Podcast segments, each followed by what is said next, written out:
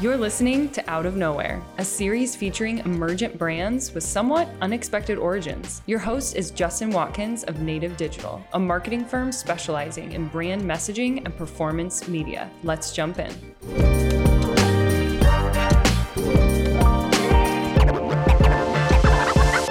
whole team at iSelect is our people that sort of think that innovation is a force for positive action. Uh, we saw an opportunity back around twenty twelve to twenty fourteen, where a lot of venture capital had been applied in the sort of classical tech. And we started saying, well, why aren't we doing the same scale of uh, venture capital and agriculture and health and transportation and education and just sort of many, many, many industries where it's not happening. And sort of that sort of sparked the effort to get going. We concentrate on in the areas of what we call food is health, health and agriculture. Uh, and we really are doing two things. It, one is be a good manager in that. And there's a whole kind of conversation you can be about, you know, how to be a good investment manager in that space. And then the other is to really take the friction out of investing. Most venture capital investing is endowments and foundations. Only three percent of people that can invest in venture capital do. And so our thought was, if we can remove some of that friction out of that process, it goes to six percent. We double venture capital. Uh, and so we're, we're, I'd say innovation is better is a motivating theme for us. And uh, there's a lot of capital on the sidelines uh, that could be drawn into this space. And there's a lot of places where innovation is, has, could touch to improve. And, um, make things better. Yeah, it feels like those, you know, they're it's two different goals, but they feel like they're interconnected because, you know, you're you're trying to invest in areas where innovation was underfunded and and not just using the tip the classical or the typical investors, but open up that ability to invest in venture through groups that otherwise may have not either thought to or felt like it was too much of a hurdle to get into that. Did did you feel like there was a chicken and an egg type deal? Did you need to make progress in one to make progress in the other, or or did you kind of just think that um I think that there's an order of operation. I'm not sure we've got the order of operation right. Uh but I think it is really important. We do concentrate on making sure we have customers. What does every startup need? Most people say money, we say customers. And so we concentrated early on, how do we build that early adopter network? And we did that particularly in farming, of connecting into farmers that wanted to look at new technology. So I think that the, the connection of entrepreneurs to early adopters is a path towards driving, in a very tactical way, more innovation. I think there's also some education, you know, my My career has been one as an engineer uh, in, at McDonnell Douglas and Boeing, in which I was very involved in extraordinarily complex, deep kind of technology innovation, which sort of taught me you can pretty much build anything. You know, it, not anything, but you can pretty much build anything. So, isn't um, just to just to stop you on that point, isn't that a great lesson? I, don't don't you yeah. think a lot a lot of people go deep into life, you know, well into their thirties or forties, and and sometimes miss that lesson. I I I uh, I feel like I was a late bloomer for that fact that of once I found got to the point, it's like, oh wait, if you really set your mind to it and structure it well, get the right people, you can do a lot, you know. And it sounds wow. like you had that realization. Yeah, and it was you when you're in a big system like building aerospace. There's a certain, you know, I. wondered why there, people arrived at nine and left at five. And there was a certain amount of, we're going to do bold stuff. And then there's a certain amount of people that just reliably do the job every day. And that, those two mix actually in a very positive way. So, but, um, so there, that capability, and you just said a lot of people don't get it. So if you're starting to say, you know, the challenge, the challenges we're having in this or that market, and people can't figure out how to make it better. Uh, innovation generally lowers the cost of, of the better solution. And so it makes it uh, good innovation actually is not magic. It, uh, I think some of the bigger venture firms say, you know, go into markets that already exist that need just need a little bit of improvement. And and as much as we talk about cool new things like A I and such, the you know the application to uh, our everyday life incrementally better actually times three hundred million people is a pretty good market. And so the mundaneness of it uh, is actually an advantage. But the but the notion that it can be applied in elsewhere in other areas, we just uh, a series of conversations with some of the leading nutritionists. Uh, they sort of highlighted recently that they didn't know that they only recently themselves discovered that soil health really has a dramatic implication on the amount of, uh, of the nutrition in crops. So here are people that are leading experts in their field, digging it in and like had this blinding flash of the obvious that to some degree we've known all, we've known for some time that if you improve soil health, you improve nutrition in crops. So oddly, there are a lot of the recognition in, in some of these industries that they could apply Silicon Valley-like innovation to really take on challenges is is sort of staring at them in the face and um, oddly not thought about because it seems too distant. And anyway, yeah. So. Well, part of what it sounds like iSelect is built to do is to improve health outcomes by way of food and ag. But where did that where did that drive to improve health outcomes come from? Was it just sort of this obvious thing, like, of course we should be doing this, or or was it something else?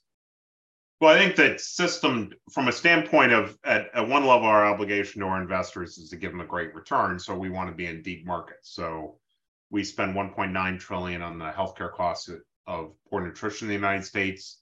That's growing. It's diabetes is a large portion of that, cardiovascular disease, a bunch of it. But you know, a bunch of things are driving that. It's a global trend. Um, you know, U S exports many things. One of them is global trends like that. Um, and so it's a big market. And so it's a big market with a friction. That's a good place to invest. Uh, it's a systems problem. And so it's intriguing intellectually in that uh, errors made in one area are causing costs in another area.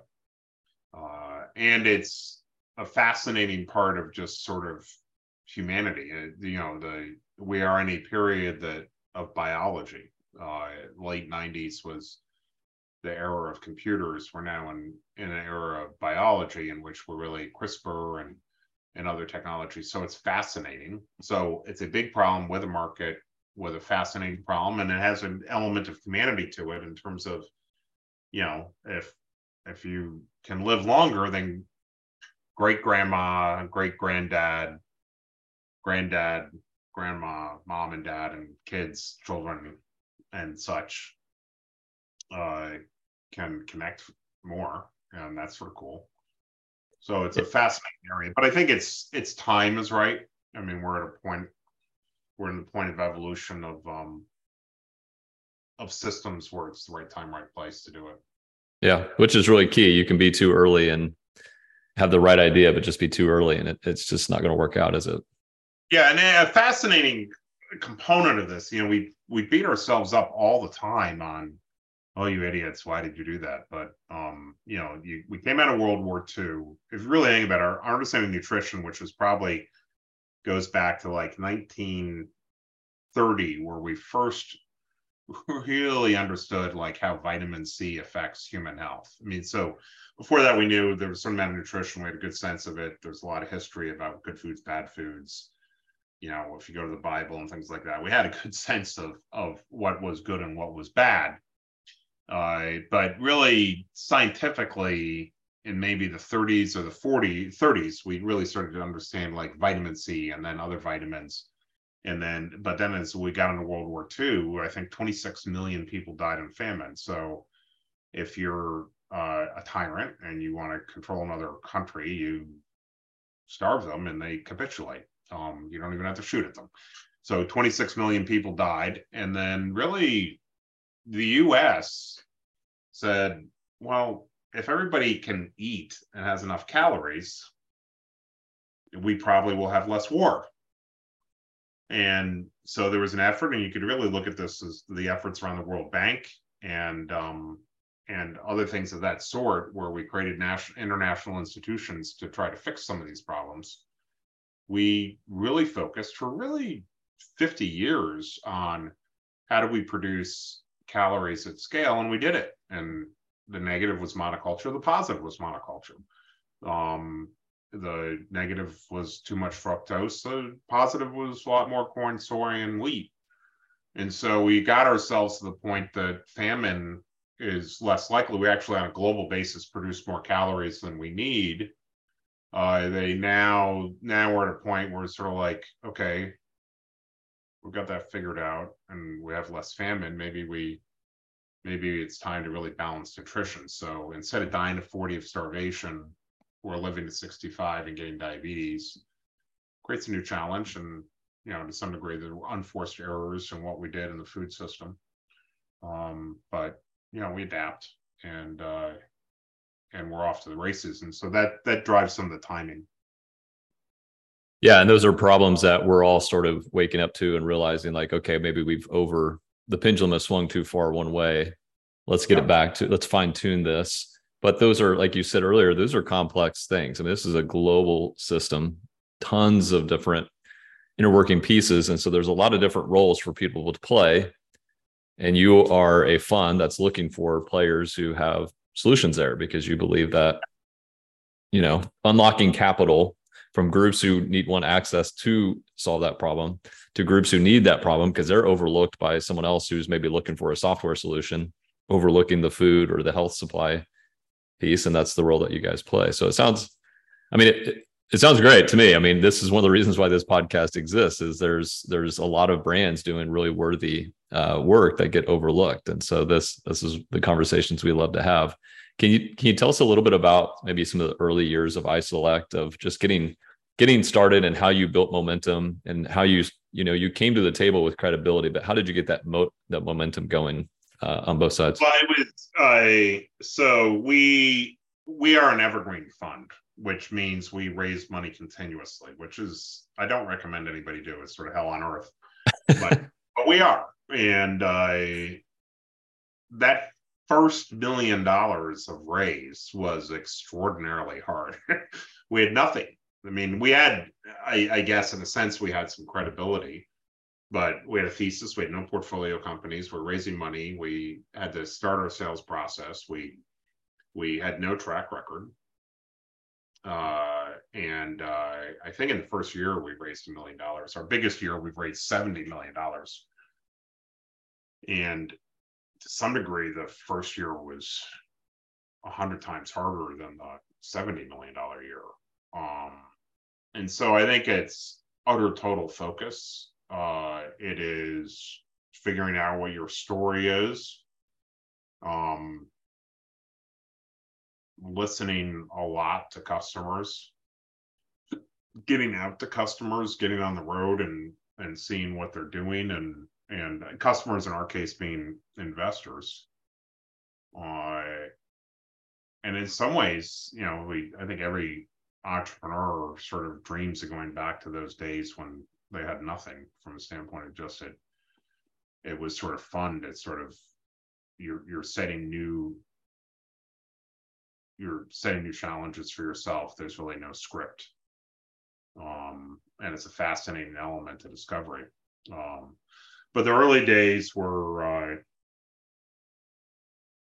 we sort of attracted all the people that saw elements of this problem and were looking for a team to join, and saw an opportunity to to take their their expertise and add it. So there's it's a great time to attract great people and uh, well and get the thing going.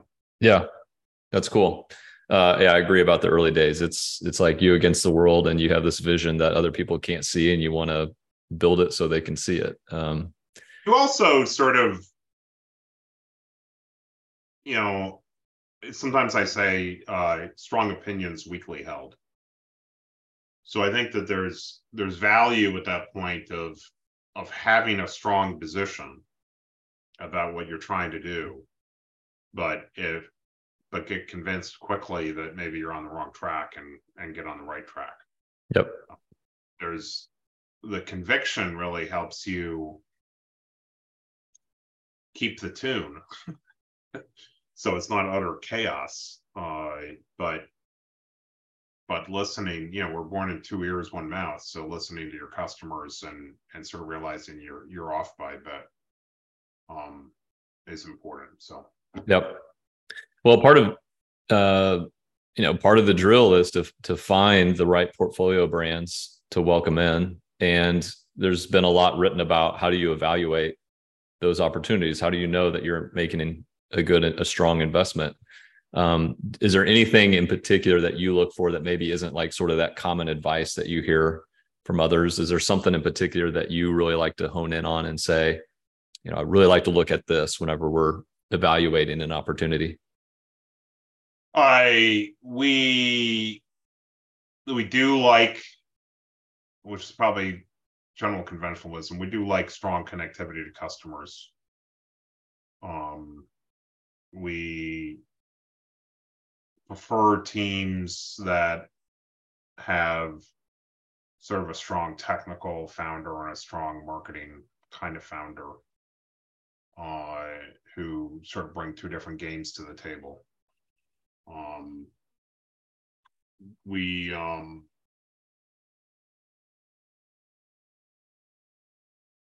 different than normal. Uh, Well, actually, I, I'd like to poke in on that just point that you made right there. So technical and marketing, so innovation and distribution. Do you think one's harder than the other, or is it just that you have adoption, to have both? Adoption. Well, I always think distribution's harder because I, you know, I'm a technology guy. It's like this is I know how to develop stuff, but, right? But getting product management. So I don't know whose side that's on, but product management, there are one hundred features I could stick on. What are the ten features that matter? Um, is more of that that marketing side, I think, of the equation of hmm. understanding adoption. You know, the way I think of what you're trying to do here is, um, you know, classical uh, Geoffrey Moore, early adopter customer. Who are your referenceable early adopter customers, and what system should I design so that they get the tune and then can move it forward, and and that they act as your agents to sell what you're building to the early majority. So having enough understanding of what really matters to them and how you're going to manage through that adoption phase so that your your marketing costs go down over time instead of having to spend more is just a fascinating area of thought. And it that's I think it's good why if you've got someone who's really connected to that to that customer side and can speak cleanly with the the technology development side of the firm, that's just awesome. Yeah. Um, I think it's endlessly it's fascinating. Fun. Yeah, it's it's hard to find, and it's and surprisingly fewer. I would like to generate, I've been thinking about getting I've got a couple folks that internish kind of people who are strong. I mean, people like to do weird projects. As I've been trying to build out a project of uh, let's get all the frictions to adoption and put them in a database and then systematically go through every single one and come up with a best practice on how to fix it and then post it on GitHub so that anybody has access to it. Yeah, like, that'd be a great framework. Run a script and then just sort of say, these are the things that are in the way of adoption and and uh, speed it up. And it really, if you look at the best V C firms that, you know, one thing I've heard from about Mark Andreessen that he used to do when it was a slightly different market is he would go out and to all the, uh, like H P and everybody like that and ask them, what technologies do you want to adopt? And then he would invest in those. Hmm. So he sort of precursored his entire investment thesis on what, what the C T O was looking for, and then would invest in something and four years later get it bought. Um, uh, but in terms of uh, what we are keen on is people have got a, a customer-centric view. Um, we've gotten a little hung up in, you know, we do do a lot in agriculture, and agriculture does have big production scale. Uh, so there's there's an element of, do, you know, do you have true experience? Like if you're going to do precision fermentation, do you really have true experience in the area? Um, but I, you know, that's probably a typical thing that anybody would look for. Yeah, that makes sense. Do you run into misconceptions um, when it comes to food tech, ag tech, or just funding related to those? Are the are you in conversations frequently where you have to sort of dispel a myth or maybe reorient the way they're looking at it? Uh, yes. uh, Is there one you'd like to clear up? Is there well, one you'd be like, uh, I wish people um, knew this? Let's think about this. So I, uh, luckily, for the most part, with the startups that come to us, that doesn't happen frequently. Um, it, you know, it happens randomly enough that it doesn't really deserve to be noted. But um, I have noticed recently that there's some people very passionate in the environmental space, very passionate in the health space, and very passionate in terms of, hey, I want to improve profitability and production and agriculture, who don't seem to get along with the other two. And generally, the only way that we can get progress is for all three to sort of get on board with each other. I'm sitting here like, you, you guys are in perfect sync with each other. And I would say disproportionately, I don't think that they, that soil health matters is a big one. So there are a lot of people in nutrition that are slowly but surely realizing that soil health matters uh, in the nutritional quality of food. And uh, when they realize that, they're like, I didn't know this, and it makes total sense once they finally sort of figure it out. But uh, but they didn't go into it. I'd, I'd heard a comment from uh, a leading environmentalist recently that said, when I was first told about this, I just thought it was bunk, and now I now I really believe it. Um, and I thought I knew everything. Uh, so I think that the A frustration, this is something I learned when I was in grad school. Um, I went to a grad school where it was very merit-based, hard to get in, and so everybody there was pretty smart and and such. And I learned that whenever I started to disagree with one of my fellow classmates, that it probably was my fault, not theirs. And I think in the area, specifically in terms of nutrition, that um, agriculture, healthcare, and environmental concerns can actually, there is a clear solution that all three line up for the same purpose. And I would say any any one of those groups at any time that thinks the other one's wrong, they should probably stare at themselves a little bit more. Um, most farmers, when they introduce themselves, will say, I'm a fourth generation, fifth generation farmer. And when you talk to some of the other groups, they're like, well, farmers don't care about the land, which is just, how can you be a fifth generation farmer and not care about the land? I mean, so um, I think that the respecting, or if you believe, if you're an, an environmental concerns and don't believe farmers care, or if you're a farmer and think environmentalists want to destroy you, or if you're healthcare and want to blame the corn lobby for destroying food, I think it's probably worthwhile to sort of befriend that other crowd. And I think you'll probably find you have more in common than not. Yeah. This tension is one that is, uh, I don't know if interesting is the right word, but, uh, or concerning is the right word. But like you said, I think there's the Venn diagram lines up substantially, and yet uh, both sides, and they are to me, both sides, it's two sides. It's a, it's a, It's a values thing and it's a framing thing. The way they present, the way they speak, uh, they frame things up in, in a value system that doesn't jive with the other side. And if you can just drill into it and just frame it the way you're messaging, the way you're speaking a little bit differently, everybody's like, well, yeah, of course I agree with that. It's like, okay, well, we're all in agreement then. We all want the same things. An interesting one is... Uh... I've gotten in trouble because I've said we, I, I've no interest whatsoever doing involuntary carbon markets. And I've said that in some of our materials, and some people have said, you can't say that out loud, Carter. I'm like, why can't I say that out loud? It's like, well, because it shows that you're against climate, you know, issues. So like, why does it show that? Just don't think it's a sustainable solution. Sure, I understand what you're saying.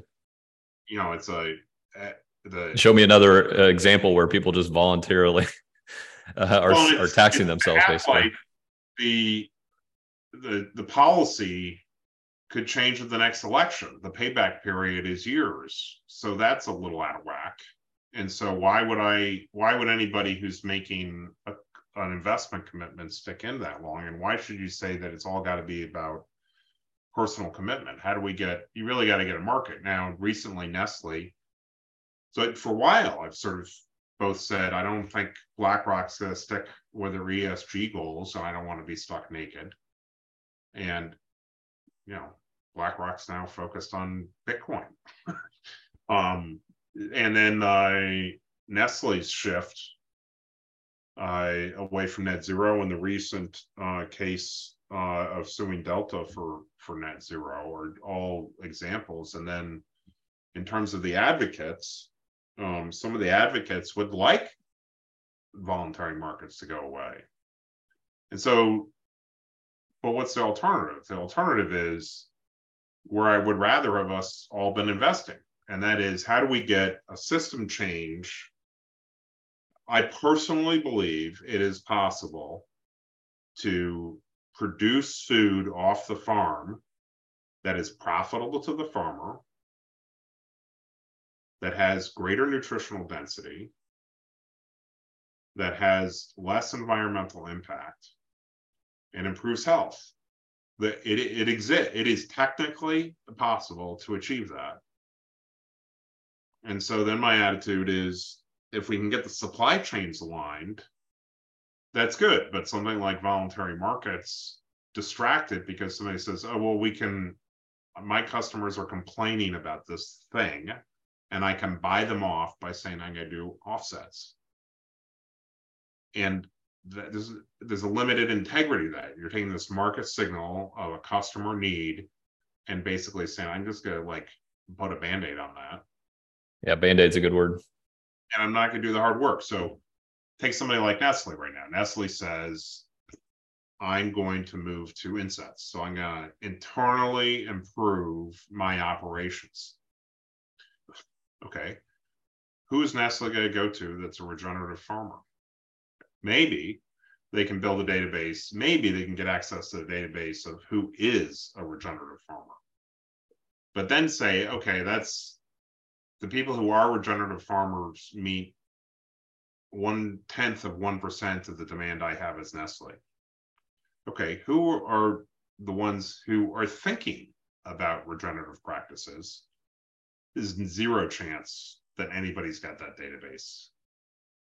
So now all of a sudden you're like, okay, well, let's solve that problem. Maybe the reason why Nestle is not did offsets instead of insets was because they couldn't get access to that information. And maybe the reason why farmers didn't go through the hell of trying to figure out some changes to their practices to meet halfway was because they didn't know that Nestle was out there. It's a big chicken and the egg kind of problem. And that's where our innovations can step in and say, look, we can probably divide, develop a supply chain solution here that lets farmers see there's value going down this path, and Nestle sees that there's value to connect to the supply chains. And really, because the supply chains have operated in the monoculture kind of world of trying to get calories out for so long, now it's going to make the shift. It's a great opportunity. You know, that disruption is a great opportunity to help for entrepreneurs to step in and sort of accelerate the adoption of the answer so that Nestle can answer the question of who can sort of give me semi-regenerative, and for farmers to say, how can I get some profitability by moving into this realm? And yeah, so yeah, I real stuff that has to happen, and and we don't do it. We're, yeah, you, uh, yeah, you're you're probably having say, hey, you can't say that. You, you're not disagreeing with the why behind it. You're just saying, I don't know if that's the how or the what that's going to yeah. get us there, right? And and people are thinking on different timelines, right? We all have different time horizons in our mind, I think. It, to me, it's like, you remember when uh, Redbox came out and they found a really efficient way to get D V Ds to people. I looked at that as like a really brilliant thing for five years. Like, like when that came out, I was like, for five years, this will be a great business uh, until streaming takes off. And streaming was pretty early days, but it was like pretty clear that Redbox wasn't going to be a thing after a little bit. That's kind of how I look at some of these things that we're doing right now, and uh, voluntary markets being one of them. Is it'll have, it's to me, and you may disagree with this, but to me, it's wave one, and we'll have some learnings that come out of it. So is it the long-term solution? Probably not. Will we learn something in the process of it going on? I hope so. And I, hopefully it evolves into something else that's even better in wave two. But in the meantime, you're saying, I'm looking further down the road, and I believe that there's solutions that we need to be investing in and making progress on so we can get to a better solution versus a Band-Aid, because the world's full of us trying to medicate the problem. Why not? Let's have yeah, some people it, to try to solve it. I am perfectly fine with the concept that it has a terminal date. And, um, and I get a little confused as to, does it help or hurt? But what I can't, hmm. uh, the thing I have a problem with is when somebody accuses me of not caring, not taking the issue seriously. Right. In many ways, I just, just me personally. Right. My world is, I'm an engineer. You give me a bunch of requirements that need to be met, and I'll figure out an efficient way to get there. And I really don't, I don't really, I, my personal ethic is not stuck on whether your requirements are right or wrong. I mean, I, there are ethical concerns, obviously, but they're not, I personally, my role in the world is not to like opine dramatically on that. My personal ethic is, okay, can I take, I'm a middle child, so I like to like, if there are fights going on, I like to mediate them. But it's, okay, you've got some people that think it's important and have these concerns on the environment. You have other people who are concerned about their, their life, their, you know, can I be profitable? You've got other concerns with installed base, and you've got all these different kinds of concerns out there. The thing I find fascinating is, can I get, can I meet all of these requirements out of one system? Yeah. So it's, I think it, that it, I, it's a very interesting topic. I think everybody who works in anything related to climate um, is in these types of conversations, either as the person who's sort of judging someone for not aligning with what they feel like is moving in the positive direction. Um, I don't know. It's just messy, and everybody's trying to figure out what's the best way to go. And there's so many paths that you could take, so many different routes that you can take. And there's a role for everybody. Here in contrast is something that's just fascinating uh, to me is in ni- late nineteen forties, a bunch of people said to stop world wars, we need to build calories at scale. And they died before it happened, before it finished. I mean, but our efforts to change agriculture to increase production went over a fifty-year period. So I don't know if they had the brilliance to set it up, if they set the market up to do that effectively. If, but if you think about it, for four hundred thousand years, we didn't have that scale. And right. then And then, then we turned that scale on. We had we had four hundred thousand years of famine.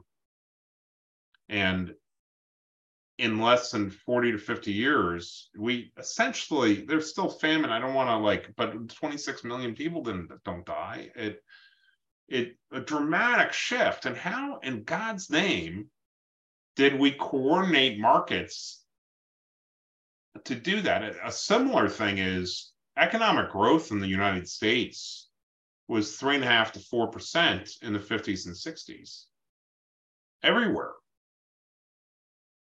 across the entire country, because in many ways it's not, you know, oh, we're coming out of World War Two and so on and so forth, but but really every fifty states was seeing growth in companies, and that you could you could borrow money from the bank easily.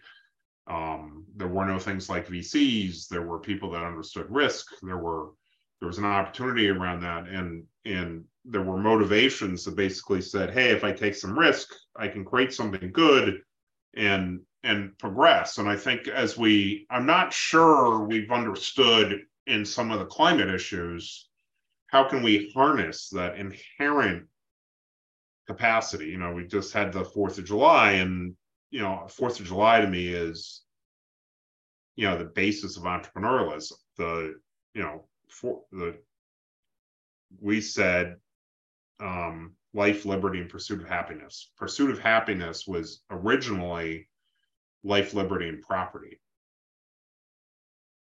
And the idea was that means of production was controlled by control of physical assets. And that's what Adam Smith said. And, and basically what John Locke said and some others said, which influenced, the, influenced that phrase and moved Thomas Jefferson from life, liberty, and property to life, liberty, and pursuit of happiness, is, is that the human capacity to create productivity far exceeds the ability for property to create productivity. Right up until that point, we had all thought that you needed to own all the equipment to get, or slaves or whatever, to control output and productivity. And we had this sort of break point where all of a sudden we started saying, no, if the human brain has an infinite capacity, the individual human brain has the infinite capacity to create productivity for all of society. And, um, And since then, entrepreneurs have built on that. And really, in the fifties, we really did that incredibly well, uh, and grew U S productivity and and capability and and solved a lot of challenging problems. And I I think that if we can, on the climate stuff, if we and food stuff and nutrition stuff, we sort of cornered ourselves in one direction where we sort of went off the rails. I think with innovation, we can we can get ourselves back on the rails, and and can and really things do get better every year. And as much as it's easy to say they don't, and entrepreneurs are the people that do that. Yeah, you know, at the at the beginning of this conversation, you talked about your background working on these really complex problems that you started to realize, like, hey, if we we can actually do this stuff. Like, some of this stuff doesn't seem like it's possible until you dig into it, then you find a way. You're working in, like you said, a huge market with huge implications. Is that, is the role that you're playing in that, is that one of the more rewarding things about what you do, is to be able to like tinker with these like giant problems that have wildly complex systems? Is that, is that like a real hit for you, like to, to kind of noodle on that every day, because it never gets boring, I'm sure. Yes. So they, unfortunately, the ebb and flow of these things change right now, and the flow is against me. But, but the, I think it is exciting. It's exciting to be able to get to the point that you sort of say, you know what, all these things are actually aligned in the same direction, and not a lot of other people get it, and, and to work on that storyline. I will say recently I've not been able to do that, which has been frustrating, but um,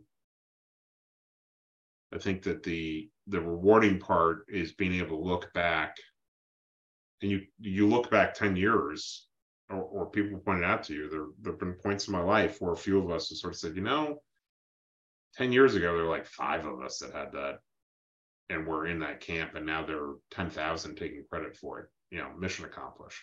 I mean, I don't, I don't care about the credit part. I care about the fact that it, like, that new thought gets. So yes, it is. Um, I would say on this healthcare thing, it's a tough, it's a tough, frustrating problem, because I, um, there are people who have power that don't quite see the other side.